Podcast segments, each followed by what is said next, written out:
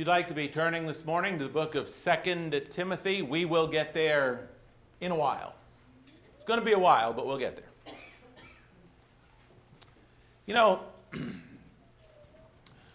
there are many books of the Bible that are known for or automatically associated with certain themes. You hear a certain theme and you think, oh, yeah, that's thus and such. Some are obvious, and some of them are a bit more subtle. For example, amongst the most obvious, when you think of Matthew, Mark, and Luke and John, obviously those are about the life and the death and the burial and the resurrection of our Lord and Savior. Those are the themes that are commonly associated with the Gospels. Acts is known as the history book of the church or the book of conversions. Somebody were to ask you, what's the history book of the church? What, what church, what book tells about the church's history the most? It's, it's, it's Acts. We all know that.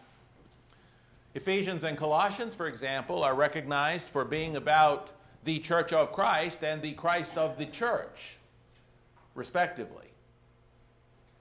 When we think about the book of Hebrews, we usually think of a book that was written to encourage Christians who were teetering on the brink of giving up and going back to their old ways, going back to their old religion, going back to the ways of Judaism instead of persevering. And you think of the book of Hebrews as being written to encourage those saints. Throughout the entire book, it talks about perseverance and not giving up. And so that's just a, a common theme associated with the book of Hebrews. Similarly, when we consider or hear of the books, 1st and 2nd Timothy, what do we think of? We might think of First Timothy primarily in reference to qualifications for elders and deacons. That's a pretty typical thought associated with First Timothy. When we think of the book of Second Timothy, chances are pretty good that we would think of maybe Paul's statement in chapter 4, verses 7 and 8 about having fought the good fight and finished the race and having kept the faith. And that's kind of a, a common theme that is associated with 2 Timothy. This morning, I want to suggest that obviously there's a lot more in all of those books. There's a lot more associated with those books than just that one brief thing that we might think of them in reference to. For example, I think one of the things that we often miss about 2 Timothy, one of the things that we often miss or perhaps fail to understand with 2 Timothy 4, verses 6 through 8, is what gets us to chapter 4, verses 6 through 8. What gets us to that crescendo, as it were. What brings us to that point of Paul making that statement about having fought the good fight and kept the faith and finishing the race? I think we often miss what the, what the purpose is for which that particular text is included as the clincher. It's included as the punchline. What we should perhaps be thinking of as the main reason for penning 2 Timothy rather than just that one little tidbit of information about his imminent and impending martyrdom. Because I believe it's pretty, pretty easy to see on closer examination that the whole purpose behind Paul's writing of that letter to Timothy, the one idea or, or truth that we should think of and connect to that book whenever we think of it, is that of Timothy's struggles that of Timothy's spiritual blues or blahs, Timothy's personal struggles or sluggishness, even, that Timothy seems to have been wrestling with at the time. And Paul's concerns for both him and the church there at Ephesus, where he was ministering as a result, if Timothy's cooling of his zeal, if you will, were not corrected. You know, I, I understand that we may not like to think of Timothy in that light. We may not like to think of Timothy in the light of maybe he was struggling or had gotten flat, as it were, or, or drawn back. But whether we like it or not, the uncomfortable truth of the matter is, is that all church leaders, and in fact all church members, from elders to deacons to ministers to Bible class teachers to song leaders to every single member at times in a local congregation struggle with those sorts of things that I had just mentioned, with, with cooling zeal, or maybe drawing back, or, or maybe just, just kind of losing their fire. And they all need the love and encouragement of their brethren to get back on track. Peter did, Galatians chapter 2. Peter facing the the pull of the Jews in that congregation and getting caught up in all of that, Peter drew back from eating with the Gentiles. He drew back from doing what he knew he should be doing for the Lord. And so, apparently, as we consider that, Peter wasn't above it, and apparently, young Timothy wasn't, wasn't above kind of needing a shot in the arm, as it were. And the thing is, the beautiful thing about it is the Apostle Paul, Paul saw it. And the Apostle Paul loved Timothy enough to encourage him, to immediately and lovingly address his blahs or his blues or his drawing back, as we will see in this morning's lesson entitled Curing Timothy's Spiritual Blahs. There are a couple of reasons why we always need, and hopefully from this point on, will connect that theme to this epistle. The first reason is simply because that is biblically accurate, as we will see here with the rest of the lesson. But before we get to that, the second reason that we always need to think of Timothy, uh, 2 Timothy, in light of, of what I just said, is because maybe it will help us to all be a little bit more aware that nobody in the church, not even ourselves, or anyone else, no matter who they are, is immune from becoming spiritually flat at times and in need of encouragement. And this book will also help us not only to understand that, but to see how to help get them back on track.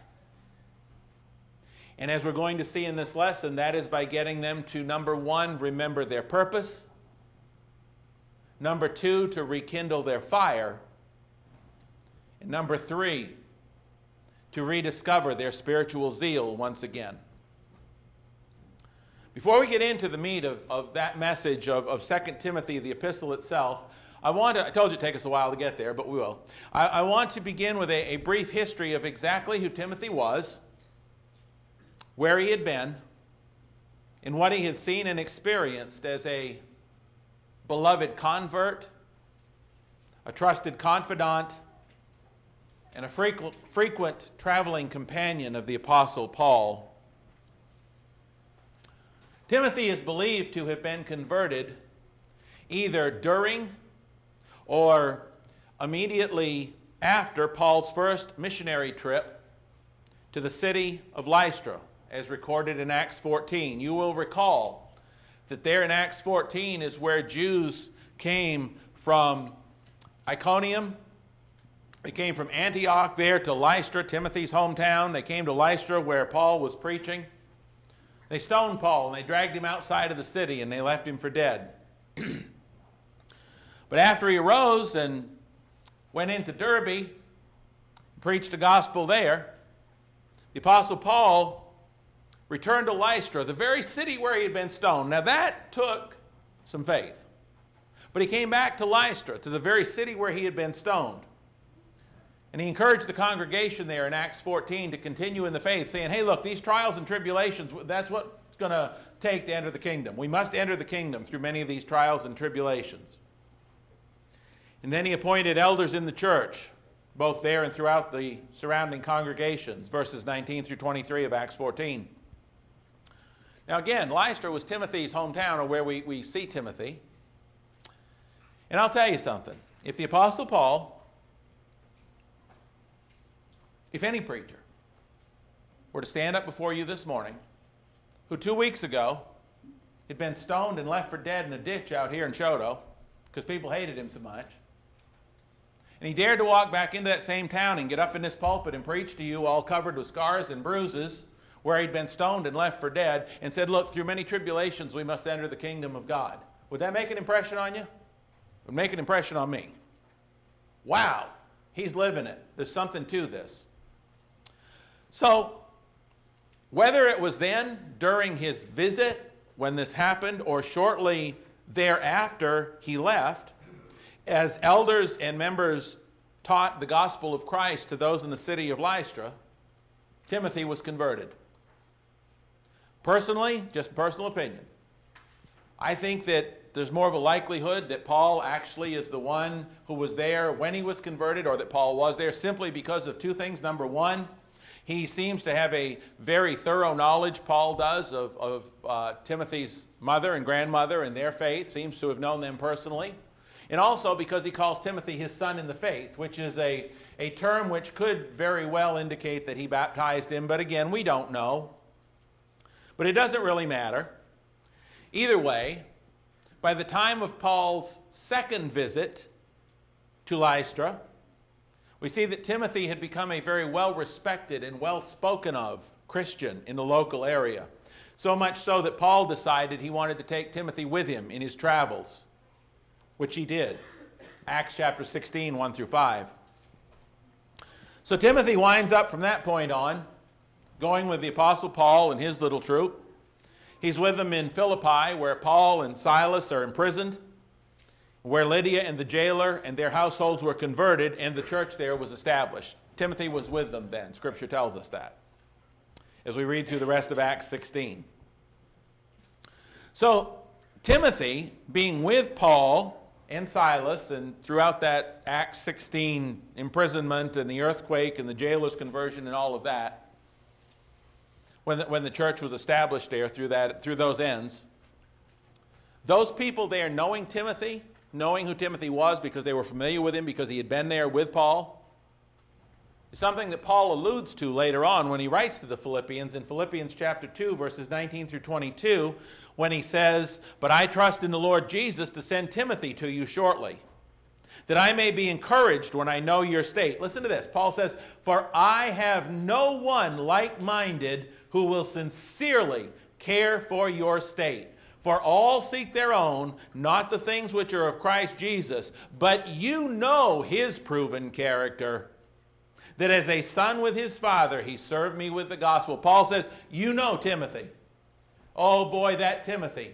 He is sincerely concerned. If anybody is concerned for your welfare, it's Timothy. I have nobody like Timothy. Man, he served me like a son to his father. And you know this, he said, because you know Timothy. So, this is some of the early history of Timothy. we see Timothy in Acts chapter 17, verses 13 and 14, remain behind with Silas during the Berean firestorm that sent Paul packing to sea. Paul later on sent Timothy to Thessalonica. Yeah, Thessalonica? No. Paul then later sent Timothy to Thessalonica. I can say that. Reminding them later on when he wrote to the Thessalonians, very similarly to how he had reminded the Philippians about Timothy, he reminded the Thessalonican. Why am I struggling with that this morning? The people in Thessalonica reminding them of Timothy's outstanding character and Timothy's ability as an encourager. In the worst of their afflictions, we see this in 1 Thessalonians chapter 3, verses 1 through 8. Over the next several years, all we catch are just little fleeting glimpses of, of Timothy as he darts here and he darts there, working and serving and ministering to the saints on several different occasions and in several different locations, including being with the Apostle Paul. We catch just a brief glimpse of him in Acts chapter 20. You remember Acts chapter 20 where they were at Troas and they stayed there seven days to break bread and Eutychus fell out of the window? Timothy was there. We see catch just a glimpse of him there with Paul and We eventually see Timothy wind up being with Paul during Paul's first imprisonment. We know this because when Paul wrote Philippians, Colossians, and Philemon, he wrote how Timothy was with him in Philippians 1 1, Colossians 1 1, and Philemon 1. And so it is after Paul's first release from prison, Timothy having traveled with him and done all of these things, seen all of these things, seen what the Apostle Paul has gone through in his faith, seen the persecution, seen the struggle, seen the tension. After Paul is released from prison, the first time, he leaves Timothy in Ephesus. He leaves Timothy in Ephesus as an evangelist to shut down the false teachers that were cropping up there and try to keep that congregation on the straight and narrow as we see him left behind there in Ephesus in 1 Timothy chapter 1 verse 3 with the ensuing reasons listed in the ensuing verses. However, by the time 2 Timothy is written, it's written with an entirely different focus and emphasis than 1 Timothy. His brother Alan Webster has written In his second letter to the young preacher, Paul shows concern about Timothy's lukewarm attitude. He felt Timothy needed a shot in the arm from the great physician, a pep talk from his spiritual coach, a vitamin supplement from the divine apothecary, or more appropriately, a father son talk. We can easily see this from the epistle's text. Just the same way as we, we look at Hebrews and we see what the writer of Hebrews addressed, we can know that the Hebrews were teetering on the brink, that they needed encouragement to pull them back. We tell that from the way Hebrews is written. Well, when you take a close look at the way 2 Timothy is written, you can see the same thing. You can see what we just talked about. You can see that Paul is addressing somebody who's really struggling to maintain their zeal and their fire, somebody that's kind of drawn back in their attitude, somebody that's, that's faced so much aggression, that has faced so much resistance to the message that they are bringing, that, that Timothy's just kind of, it, it, it's wearing him down, it's overwhelming. And you can see this as we read the text. And I, and I want to take us through the text and, and show us this. He starts out in verse 1 by reminding Timothy of the promise of life that we have in Christ Jesus. And then he writes this in verses 2 through 8 To Timothy, a beloved son, grace, mercy, and peace from God the Father and Christ Jesus our Lord. Now, listen to these words in light of what I've said. I thank God, whom I serve with a pure conscience as my forefathers did, as without ceasing I remember you in my prayers night and day, greatly desiring to see you being mindful of your tears, that I may be filled with joy when I call to remembrance the genuine faith that is in you, which dwelt first in your grandmother Lois and your mother Eunice, and I am persuaded is, is in you also. Therefore, I remind you stir up the gift of God, which is in you through the laying on of my hands. For God has not given us a spirit of fear, but of power and of love and of a sound mind. Therefore, do not be ashamed of the testimony of our Lord, nor of me, his prisoner, but share with me in the sufferings for the gospel, according to the power of God.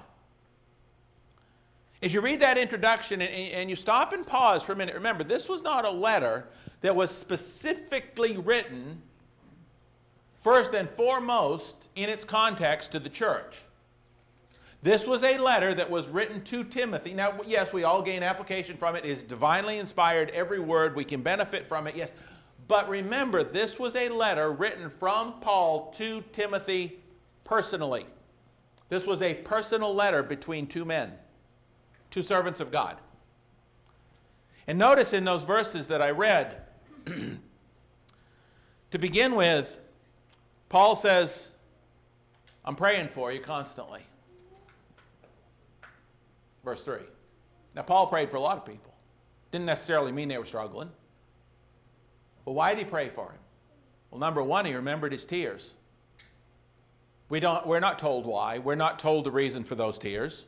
It's just one more little piece of the puzzle that shows us that Timothy was struggling. Paul said, I'm praying for you constantly. People are struggling and you let them know that. That means a lot. He said, Because of your tears, verse 4. But in verses 5 through 7, he also talks about, he says, I, I know your mother's faith and your grandmother's faith, which I'm persuaded, Timothy, is in you too. I, I know it's in there. I know it's in there. Therefore, he said, You've got to remember that God didn't give us a spirit of powerlessness and a spirit of fear. Timothy, you got to stop fearing. That's not the spirit that's in you, Timothy. The spirit that's in you is different than that. It's not a fear. God didn't give us a spirit of fear. He's given us a spirit of power and of love and, a, and of a sound mind. And in verse 6 as well, when he says, Timothy, you've got to, I remind you to stir up the gift of God. That word itself proves the point of the whole epistle. That word, when he says, stir it up, Timothy, that Greek word is anazoperio. This is what it means rekindle, kindle anew, resuscitate or inflame one's mind, strength, and zeal. That's what it means. Listen, why do you have to rekindle a fire? Because it's burned low, right? It's not gone out. But when a fire burns low, you have to rekindle it, you have to refeed it, you have to fan the flames, you have to get it built up again. That's exactly what that word means. Timothy's fire is burning low. He said, You've got you've got to stir it up, Timothy. Timothy, stir up that, that, that spirit within you so that you don't fear so much, Timothy. Stir it up. Rekindle that flame, Timothy. His brother Webster has written again, he said, The fires of Timothy's enthusiasm for preaching were flickering. Paul tells him, Get the poker out, stir the fire, add some wood, make it burn bright again. And Brother Webster makes this very sobering point. Timothy had not deliberately left God. Timothy was not using his talents for sinful purposes. But those are not the only places that zeal and enthusiasm for God and His service can be allowed to wane and go out. They can also become dying embers simply sitting in church pews. Timothy wasn't a bad guy. Timothy hadn't gone back into the world. Timothy wasn't indulging in all kinds of sin. Timothy wasn't deliberately turning away from God. He wasn't committing the biggies but he was sputtering. He was struggling. He needed his fire rekindled, he needed his flame refanned. You can see this as the epistle continues to unfold. When you look in verse 8, what does Paul tell Timothy? He says, Timothy, don't be ashamed of the gospel. Timothy, don't be ashamed of me. Now, you don't tell somebody not to be ashamed of you unless they're leaning in that direction. Is that fair? If somebody's proud of you, you don't say, Don't be ashamed of me. Well, they're already not. That's a, that's a dumb statement. But look at verse 8. He says, says Timothy says, Don't be ashamed of the gospel, Timothy. Apparently, Timothy was struggling in that direction, at least being quieter about it. He said, Timothy, and don't be ashamed of me, Timothy. This is a personal letter from Paul. Don't be ashamed of me, his prisoner, but, but share with me in the sufferings of the, for the gospel Share with me in those sufferings. Timothy, don't draw back just because you're suffering, just because you're preaching the truth, just because you're telling people the way it is. Don't, don't, don't be ashamed of that truth. Don't be ashamed to preach it. Don't be ashamed to tell them, Timothy. yeah, you're going to struggle and suffer, but that's okay. Join with me. I'm, star- I'm struggling.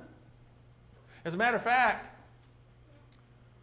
if you look a little Later on, yeah, Timothy was apparently suffering some pretty heavy repercussions or backlash because of his preaching the truth about Jesus, and, and it appears that it caused him to draw back a little. But you know what? Paul goes on to remind him after verse 8 when he says, Don't be ashamed of me, Timothy. Don't be ashamed of the testimony. Timothy, don't be ashamed of the gospel. You know what Paul tells him? He says, Hey, I'm not ashamed of them. I'm struggling for that same gospel. That's what he tells him. He says right here, in verse 11, to which I was appointed a preacher, an apostle, and a teacher of the Gentiles. For this reason, I also suffer these things. He told Timothy earlier. He said, he said, don't, don't, don't draw back. He didn't say don't draw back. He said, Timothy, join me in suffering for the gospel. Don't be ashamed. In verse 12, he says, I'm struggling for the gospel. Nevertheless, look at verse 12. I'm not ashamed. Very thing he told Timothy not to be. He said, I'm not. You know why Paul said, I'm not ashamed? He said, because I know God and I am confident in God that God is God and God's got this. Timothy, take a lesson.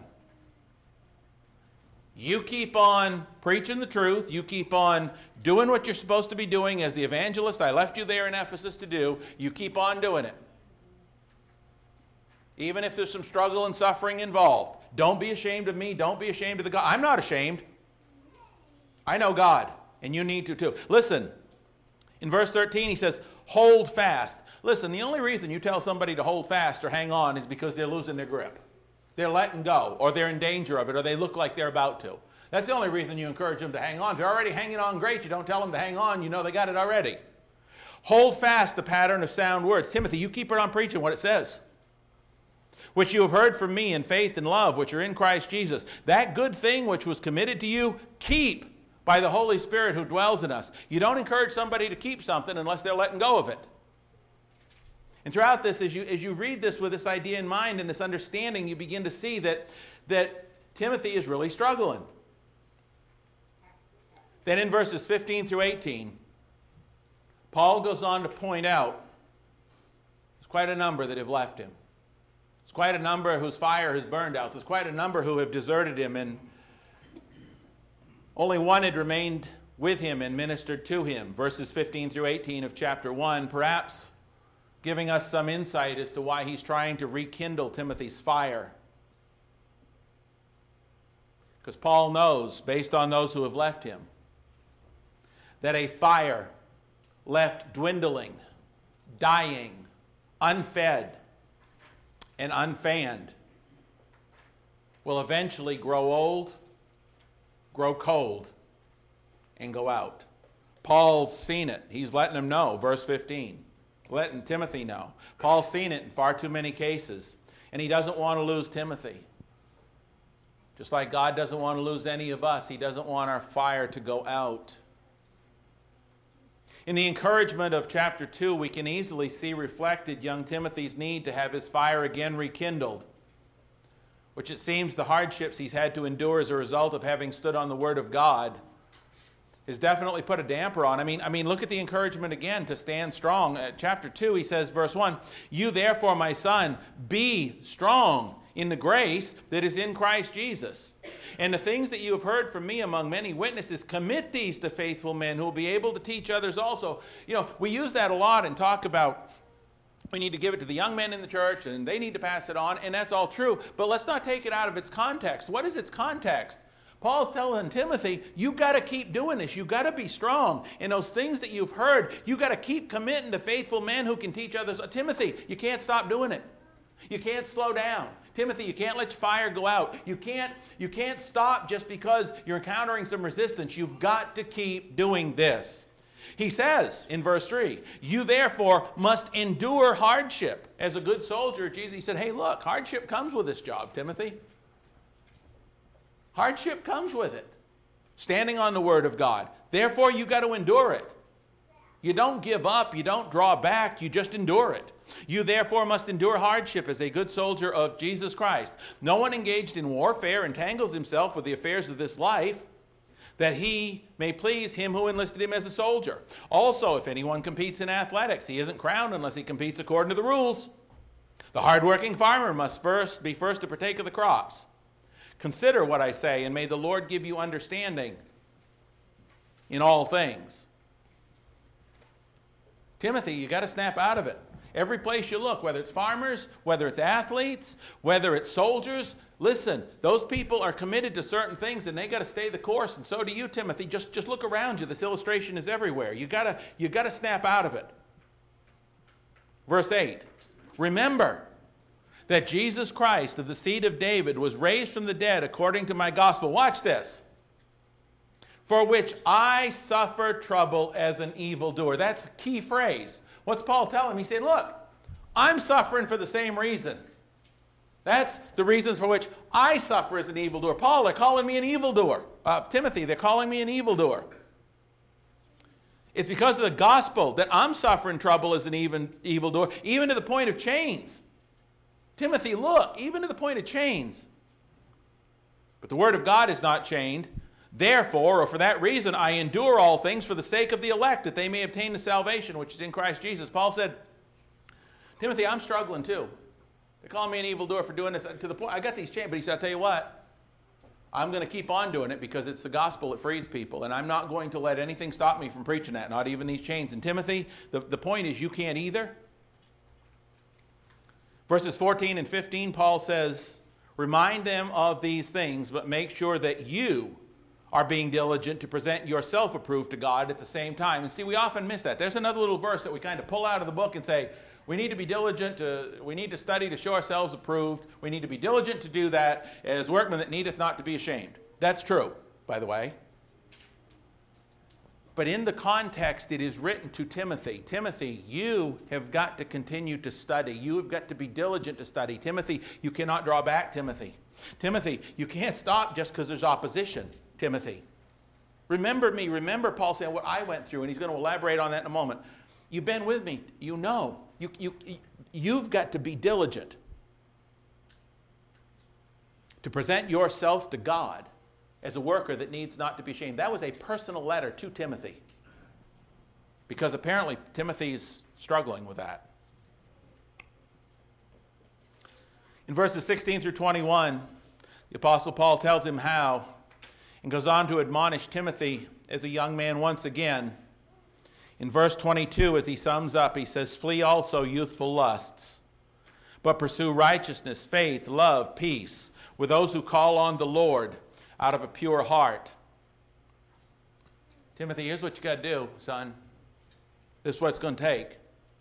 Now, there's times in Paul's writings when Paul writes to people and he will say, I'm going to talk to you about love, even though you need nobody to instruct you because you guys are already doing a great job with that, if I may paraphrase. Paul writes things like that to people. He doesn't write that way to Timothy. He doesn't tell Timothy, listen, you've got to pursue these things. You're doing a great job with it now, but, but this needs to be your focus. He leaves the whole you're doing a great job with it now out.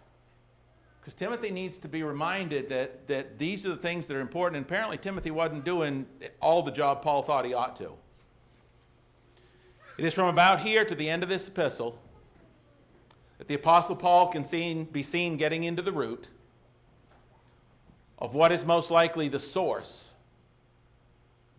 of most of Timothy's frustration, Timothy's growing hesitation, and that which is putting the damper on Timothy's spiritual fire.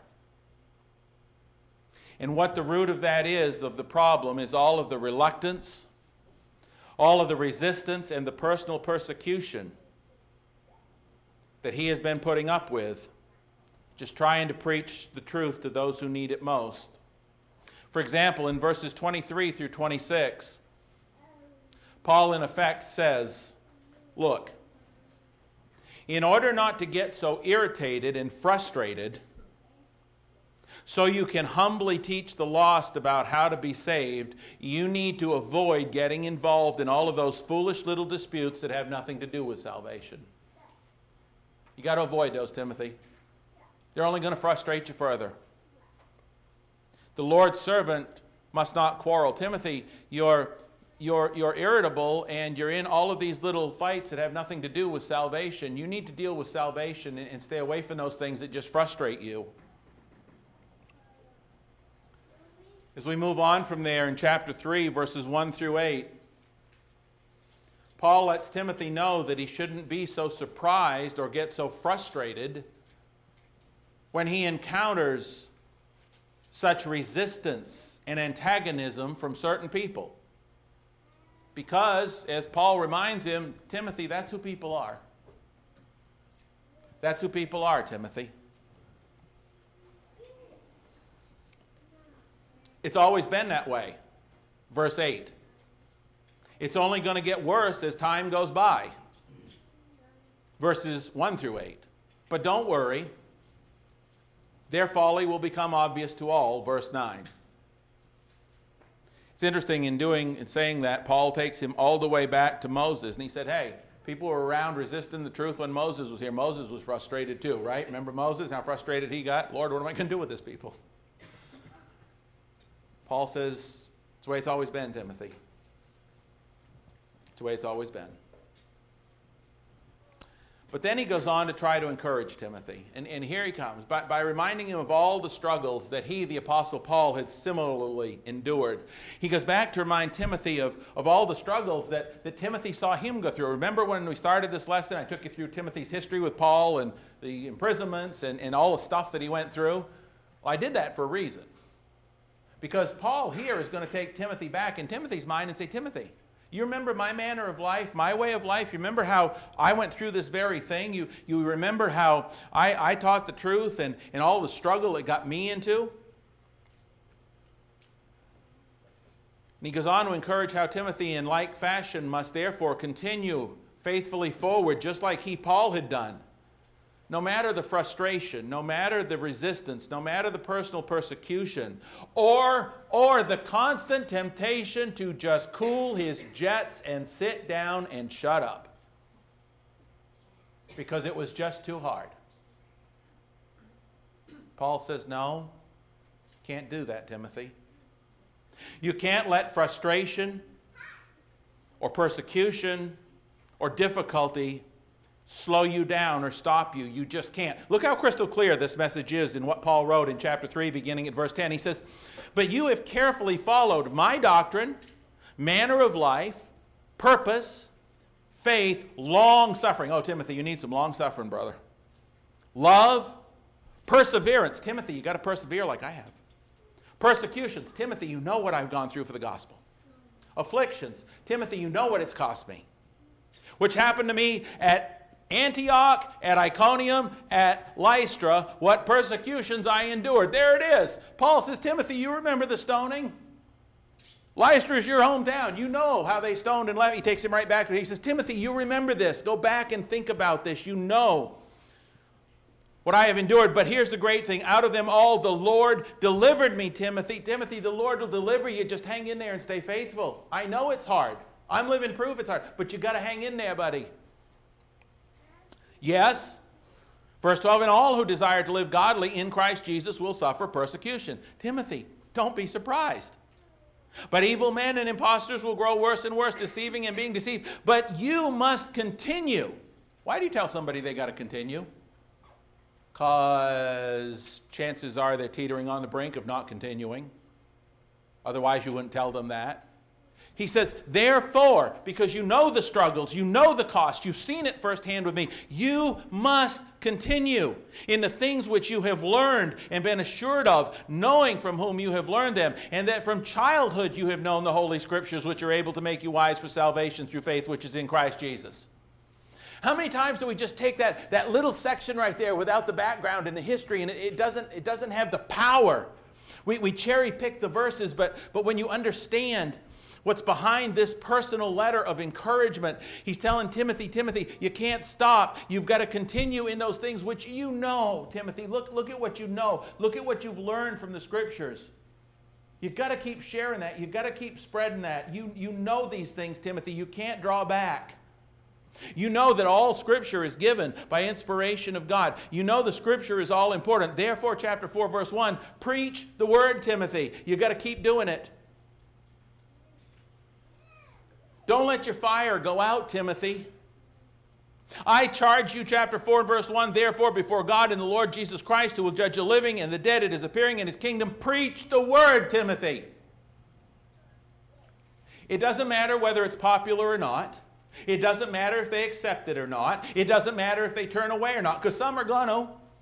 Chapter 4, verses 3 and 4. But you do the work, verse 5, chapter 4, you do the work of an evangelist. You don't tell him that unless he's beginning not to. Do the work of an evangelist. Endure persecution. That tells you right there what Timothy's getting for doing the work of an evangelist. But you be watchful in all things, endure afflictions, do the work of an evangelist, fulfill your ministry. Timothy, finish the race, finish the course, fulfill your ministry. Do not draw back, do not let your fire go out, do not lose it this close. In verse 5, chapter 4, in this closing admonition verse, we once again clearly see through the words that the Apostle Paul wrote the problem that he's writing to address. Timothy's waning fire to finish his course as an evangelist because of all of the afflictions and resistance and persecution that he's having to endure. Did you know that the word endure is used five times in these four chapters? The word endure in 2 Timothy is a key word. When you study Bible books, if you look at the frequency of certain words, it will give you an idea of the theme of the book. John talks about these things are written that you may believe, and throughout the Gospel of John, you will see him trying to convince people to believe. In 2 Timothy, you will find the word endure, endure, endure, endure, endure, five times in four verses. There's a reason for that. That's the theme. Timothy, you got to endure. You got to. Which then brings us to the three verses. This little epistle is perhaps the most remembered for but which, if we do not understand the history that leads up to them, as we have covered in this lesson, will probably leave us with far less of an understanding and insight into them than God ever intended. And that is verses 6 through 8.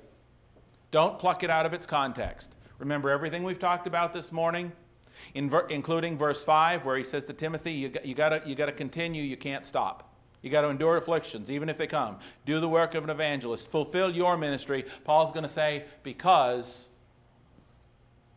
I fulfilled mine despite the persecutions, and therefore the rewards are around the corner. That's the point of verses 6 through 8. Look what he says. For I am already being poured out as a drink offering, and the time of my departure is at hand. I have fought the good fight. Timothy, just like I'm encouraging you to do, just like you got to do, my son, I have fought the good fight. I have finished my race. And through it all, he says, I have kept the faith. Timothy, when the persecutions came at Iconium and Lystra, when they were, when they were stoning me, when they were chasing me, when they were trying to kill me, I kept faith. I kept persevering, Timothy. Timothy, you can't give up just because you're struggling. You can't let your fire go out, man. You just can't. I finished my race. I kept the faith. And you know what, Timothy? Because of it, verse 8, finally, there is laid up for me the crown of righteousness, which the Lord, the righteous judge, will give to me on that day. And not to me only, but also to all who have loved his appearing. He might as well have written. And to Timothy, people just like you who need to finish your race too. Timothy, you got to love his appearing. You got to look forward to it. You got to keep that fire burning. In verses 9 through 22, the Apostle Paul closes this epistle with some personal remarks and observations. But even if we were to read right down through them, and I hope you will later, what you're going to see is a reflection of many of the things he's just already written to Timothy. How some had deserted him, how some had stayed with him, and how the Lord had and would continue to deliver him, even through all of those things, from every evil work and how God would preserve him for his heavenly kingdom, verse 18.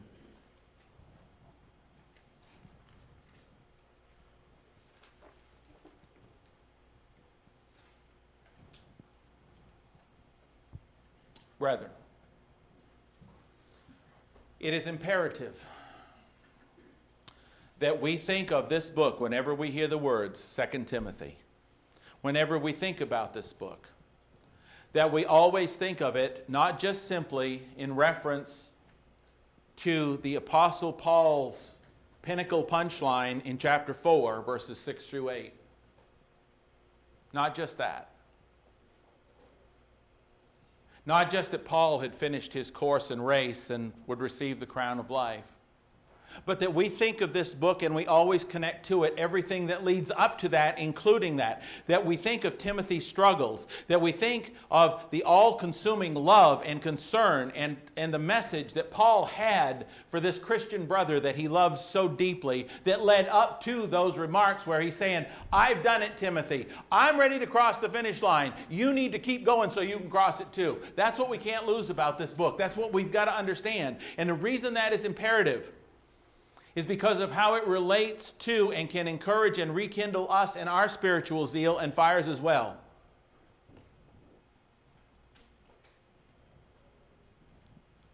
There are times that we all get a little flat. There are times when sitting in the pews, our zeal and our fire just sputters down like a campfire after several hours and, and it gets down to this little glow and there's not a lot of power in it to warm up those around us. In, in, in one little ember we're to let our light shine right? Scripture right? If we're one burning charcoal and our flame has burned down so low you can't see a char. If you're out in the woods somewhere and somebody's got a fire and all they got's one charcoal, you're not. That fire's not going to lead you home. It's only a big blaze on the side of a hill where where it's really flamed. You can see that for ways, but one ember you can't.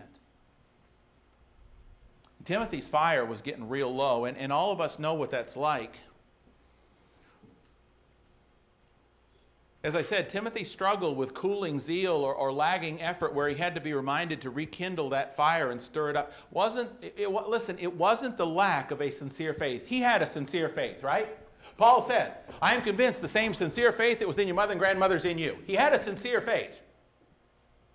It wasn't a lack of that that was his problem. Okay? It wasn't a lack of proven character. Paul wrote to the Philippians, You know his character. You know his proven character. Timothy, there's nobody like him. That wasn't a problem. It wasn't a problem. Timothy's problem wasn't a willingness of a lack, to, lack of a willingness to serve. Paul sent him all over the place serving. He went and encouraged and brought back news, and he's running errands, and he's with Paul in jail. It wasn't a, a, a lack of a willingness to serve. That wasn't his problem.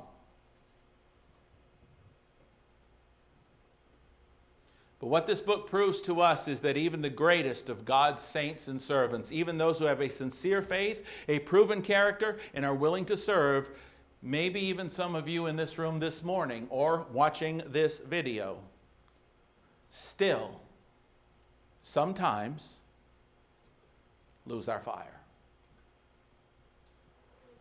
And we need it rekindled. And it doesn't matter who you are or how strong or steadfast you may have been in the past.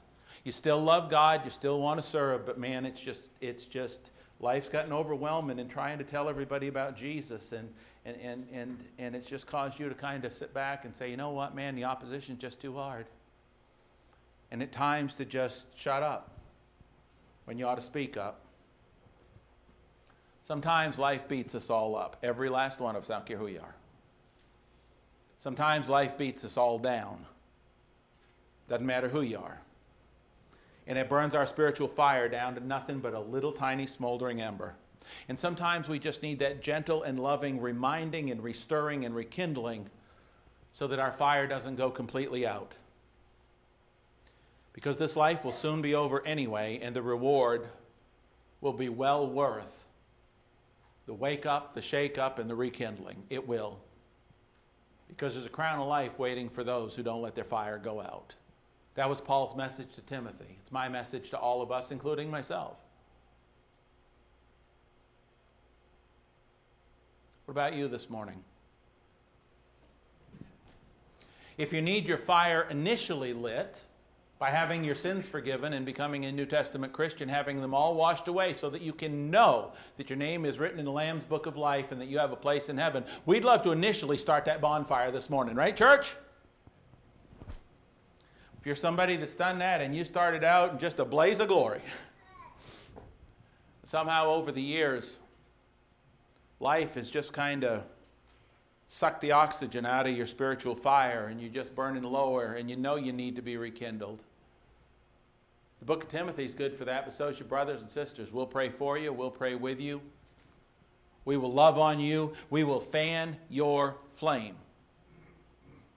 Whatever you need this morning, please let us know as we stand and sing a song that has been specifically chosen to help rekindle those fires. Please join me if you have a need this morning.